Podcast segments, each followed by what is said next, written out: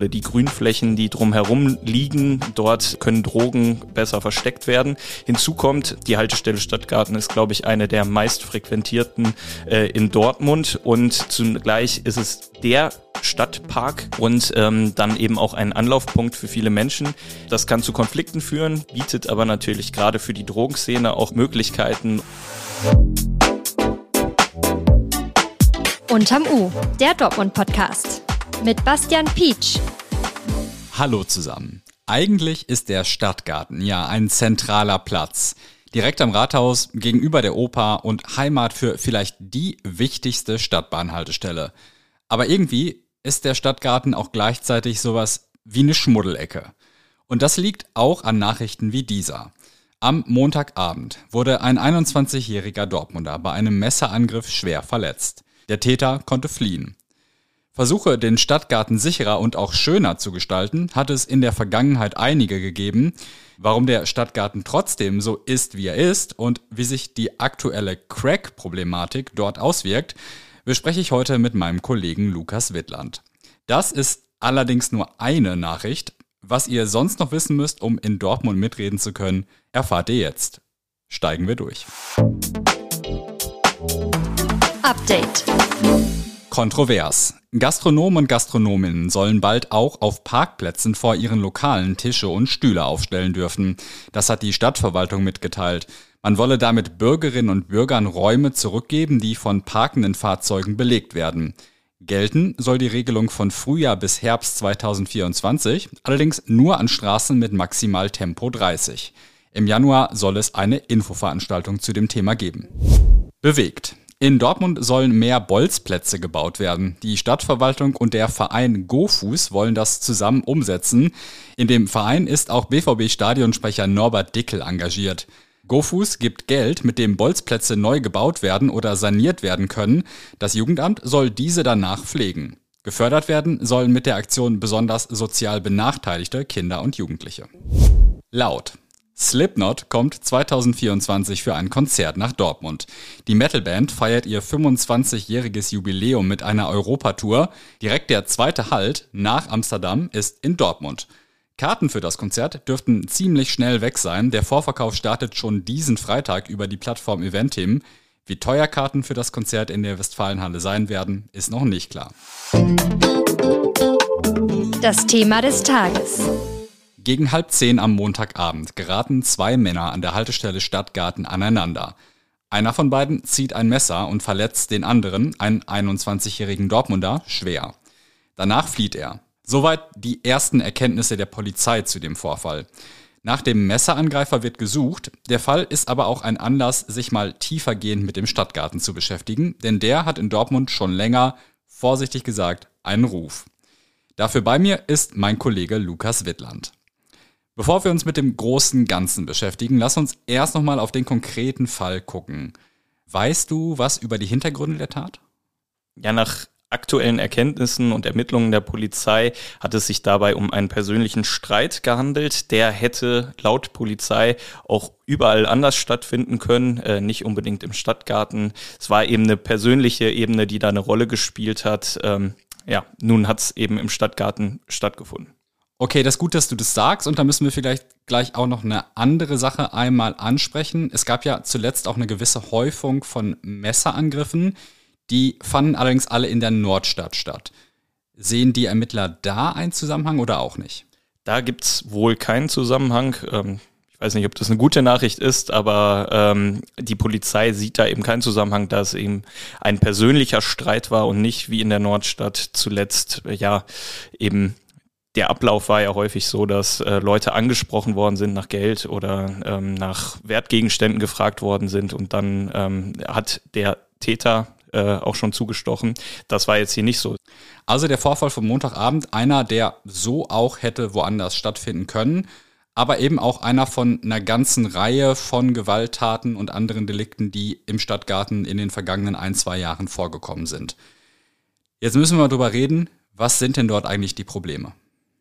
Eine Problematik ist vor allem die Drogenszene, die dort auch öffentlich zu sehen ist. Wer da mal durchgegangen ist durch den Stadtgarten, der hat das sicherlich auch häufiger schon gesehen, dass da äh, Menschen ja vor allem unter diesem ich sag mal, Rondell, ähm, dieses bewachsene Rondell, ähm, dass da Menschen sitzen, ähm, die der Drogenszene zugehörig sind. Ähm, das hat dafür gesorgt, dass sich Menschen im Umfeld des Stadtgartens und im Stadtgarten unwohl gefühlt haben, Theaterbesucherinnen und Theaterbesucher auch. Daraufhin wurden auch verschiedene Maßnahmen äh, von der Stadt eingeleitet. Und ist das in Anführungsstrichen nur ein gefühltes Problem oder gibt es da auch tatsächlich mehr Straftaten? Weißt du das? So genau konnte mir die Polizei das nicht sagen. Ähm, man sagt, man schaut jetzt nicht so explizit nur auf den Stadtgarten. Also äh, eine Auswertung dafür hatte man nicht. Aber die Polizei sagt schon, das ist schon ein Schwerpunkt für uns, das ist bekannt. Genaue Zahlen kann ich dir jetzt nicht nennen, aber ähm, die Polizei und auch das Ordnungsamt haben ja die Szene oder die Problematik im Stadtgarten eben auf dem Schirm.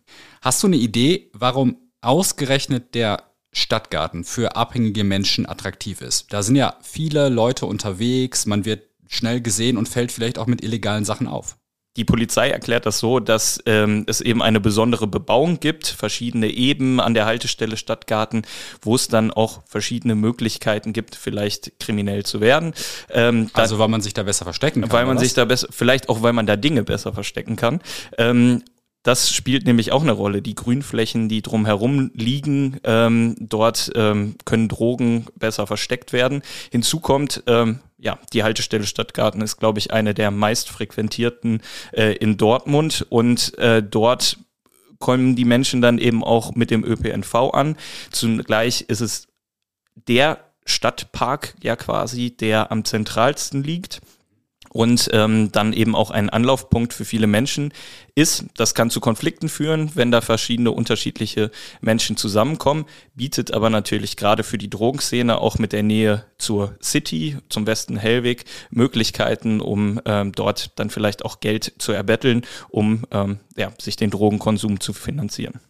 Jetzt kommt man ja momentan, wenn man in Dortmund über Drogen und Probleme mit Drogen spricht, an einem Thema nicht vorbei, mit dem du dich auch schon intensiv beschäftigt hast, nämlich Crack. Hat sich das auf den Stadtgarten zuletzt ausgewirkt? Da möchte ich vielleicht einmal Tobias Ehinger einbringen, der ist der Direktor des äh, Theaters. Der hat den Eindruck mit mir geteilt, dass gerade durch Crack ähm, wir haben ja schon auch in diesem Podcast häufiger besprochen, dass das vor allem dazu führt, dass Menschen aggressiver auftreten. Und das ähm, hat er so auch von Besucherinnen und Besuchern des Theaters gespiegelt bekommen. Also kann man sagen, ja, Crack spielt äh, da sicherlich eine Rolle in der Wahrnehmung äh, dieses Problems, ähm, nachdem das Thema ja auch in Dortmund äh, ja immer mehr an Relevanz bekommen hat. Gegen all diese Probleme hat man in den vergangenen ein, zwei Jahren einiges versucht, damit sich die Menschen im Stadtgarten sicherer fühlen und damit es auch tatsächlich zu weniger Vorfällen kommt.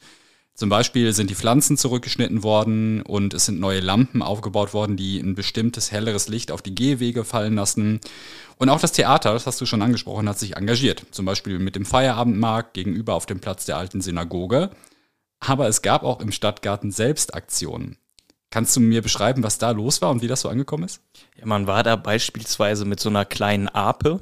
Ähm, das hat man als fahrende Theaterbühne benutzt, um dort dann eben Präsenz im Stadtgarten zu zeigen äh, und ähm, ja, auch Kaffee anzubieten, Musik äh, zu spielen, um äh, diesen Platz eben ein bisschen zu beleben. Ähm, Tobias Ehinger ist da nämlich äh, großer Verfechter davon, dass er sagt, in einer lebendigen Innenstadt, wo viel los ist, ähm, hält er, er ist jetzt kein Experte, aber sagt dann ähm, Drogenkonsum für unwahrscheinlicher, äh, weil sich Menschen eben eher beobachtet fühlen, wenn da viel los ist. Deswegen sagt er, das ist auch so unser Beitrag, um äh, den Stadtgarten zu beleben. Und dann hat man da auch Theater gespielt, oder? Ja, das gab es da auch äh, klein, kleine Theaterstücke und ähm, ja, ist sicherlich auch für das Theater eine Möglichkeit, äh, sich vielleicht auch noch auch nach außen für andere Menschen anschlussfähiger zu machen.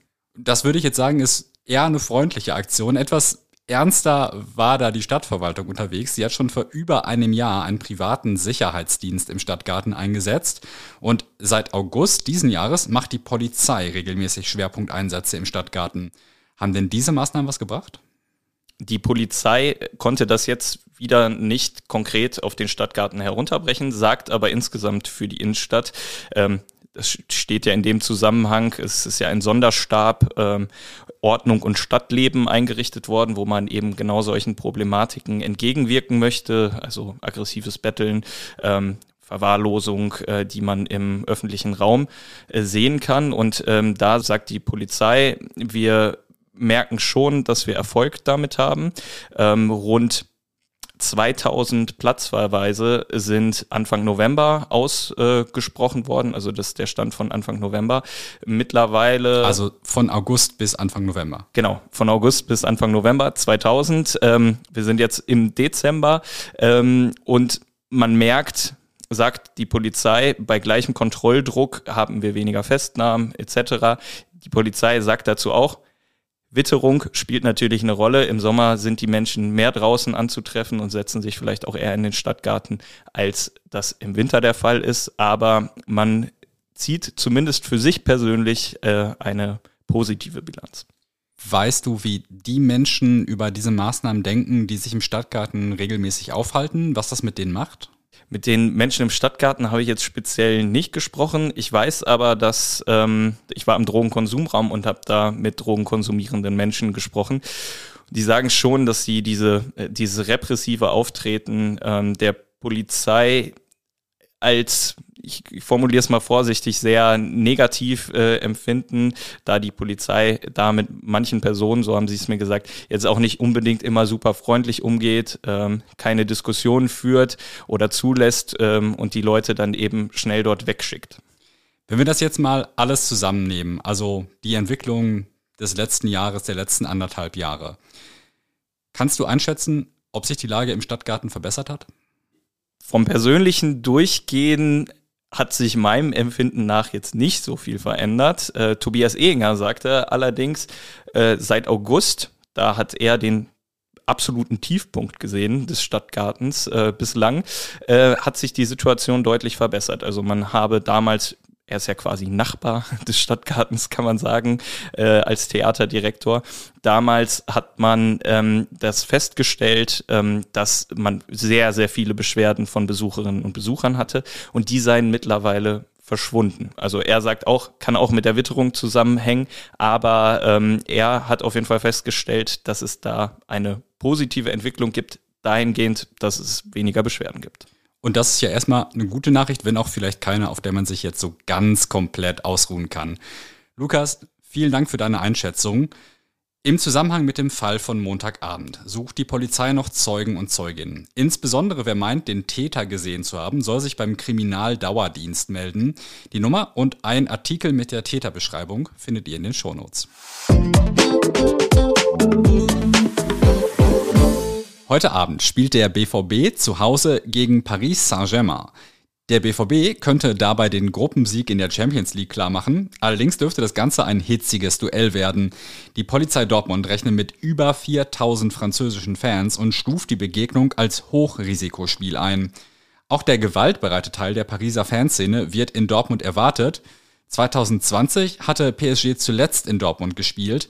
Damals kamen rund 2500 Fans und schon auf der Anreise gab es Kontrollen, es wurden gefährliche Gegenstände sichergestellt und einige Fans durften sogar aus Aachen nicht weiterfahren.